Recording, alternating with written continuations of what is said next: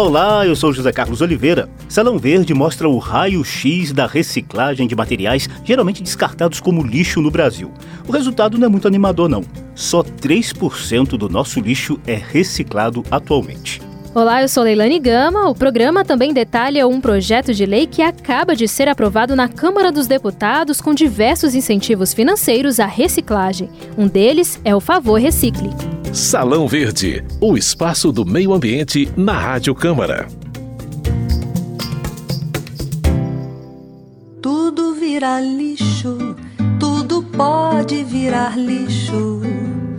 Carta de amor vira lixo, conta pra pagar vira lixo, seja como for pode virar lixo.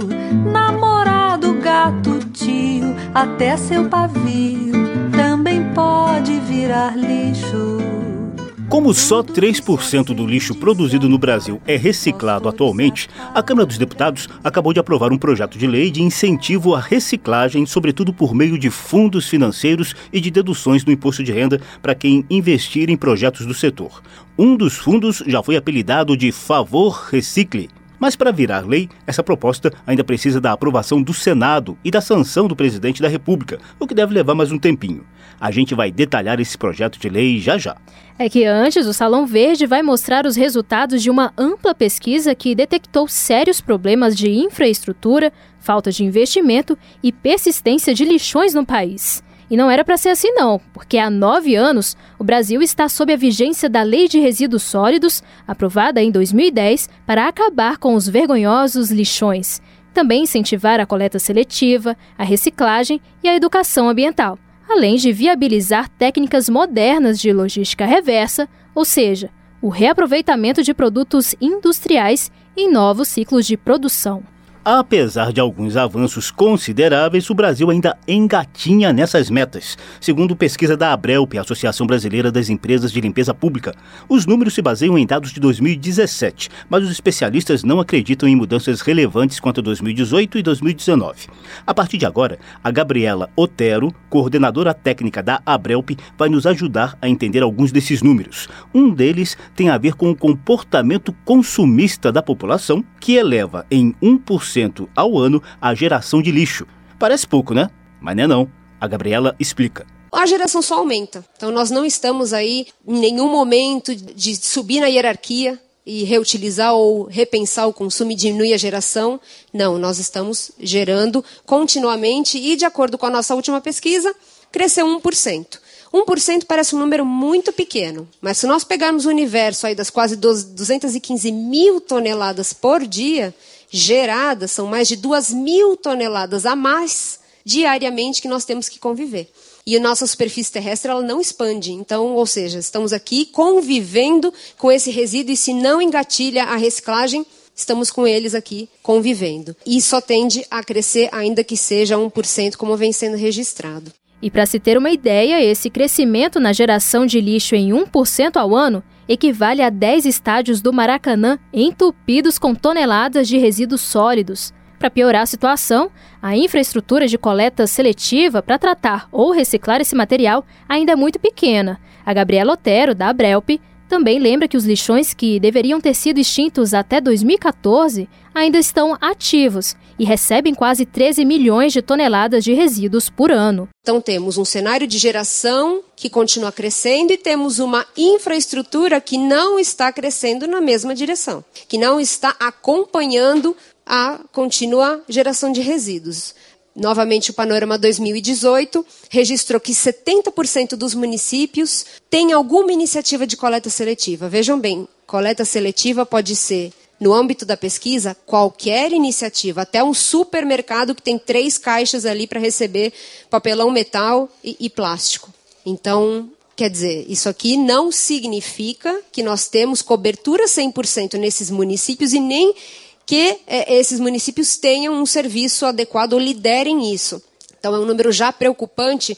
Como muito bem lembrado, completamos nove anos de política nacional e muito pouco se avançou. Então, infraestrutura insuficiente e, no fim dessa cadeia, também não estamos fazendo a lição de casa. Nem o aterro sanitário é a disposição final ideal. Ela é adequada conforme a lei, mas ela não é a ideal e não é para resíduos, é para rejeitos. Mas ainda assim nós dispomos 60% em aterros sanitários e 40% em lixões e aterros controlados, que são quase a mesma coisa.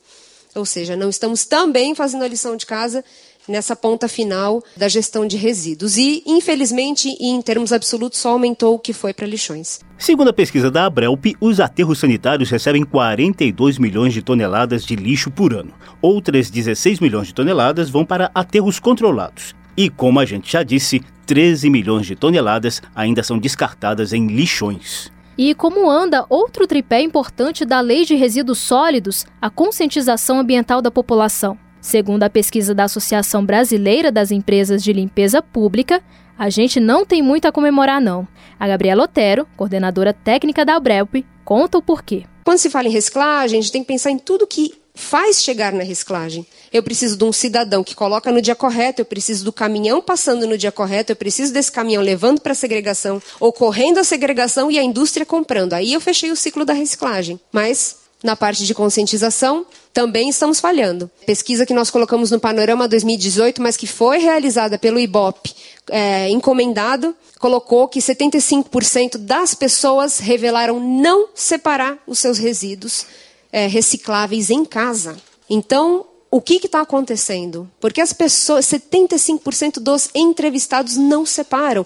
Eles têm consciência de que o plástico é reciclável, sabem que as PETs podem ser recicladas, mas 75% não separam. Então, quer dizer, a gente está com um problema de comunicação muito grande. Segundo os cálculos da Associação Brasileira das Empresas de Limpeza Pública, seriam necessários investimentos de 11 bilhões e 600 milhões de reais para se alcançar os objetivos da Política Nacional de Resíduos Sólidos até o ano 2031. A ABRELP sugere uma legislação tributável mais favorável e o estímulo a novas pesquisas sobre processos e produtos recicláveis a fim de se estruturar esse mercado. Leilani. Sim, Zeca, e outra peça fundamental na engrenagem da reciclagem são os catadores. Em recente audiência na Comissão de Meio Ambiente da Câmara, o dirigente do Movimento Nacional de Catadores de Materiais Recicláveis, Rony da Silva, fez defesa enfática da reciclagem e uma análise crua da situação enfrentada pela categoria diante da falta de infraestrutura compatível. O resíduo ele não pode mais ir para os lixões. O resíduo não pode mais ir para os aterros sanitários. A gente precisa buscar a reciclagem como um todo. Sem a reciclagem, nós não temos como deixar um planeta para as próximas gerações. É simples assim. Eu acredito que muitos avanços foram feitos, a exemplo da logística reversa, a exemplo do acordo setorial de embalagens, que tem tido um papel fundamental para fazer com que os resíduos voltem para a cadeia a implantação de coleta seletiva em vários municípios. A gente tem observado a dificuldade dos prefeitos, a gente tem observado a dificuldade dos governos para implantar um sistema de tratamento eficaz do resíduo. Por quê? Porque isso tem custo. Sem dinheiro não se faz. E do outro lado, nós temos um problema gravíssimo.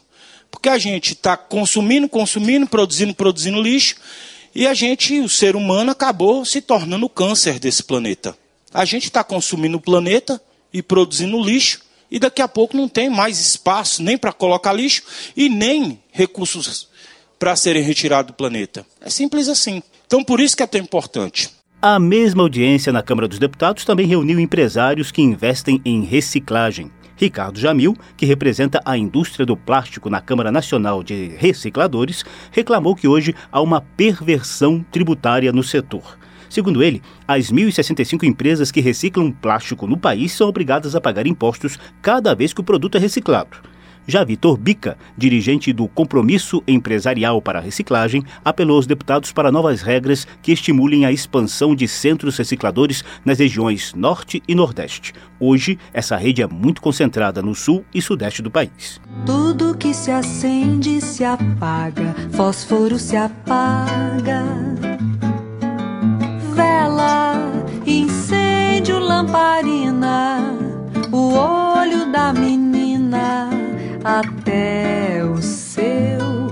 Tudo pode se apagar, tudo pode se acabar.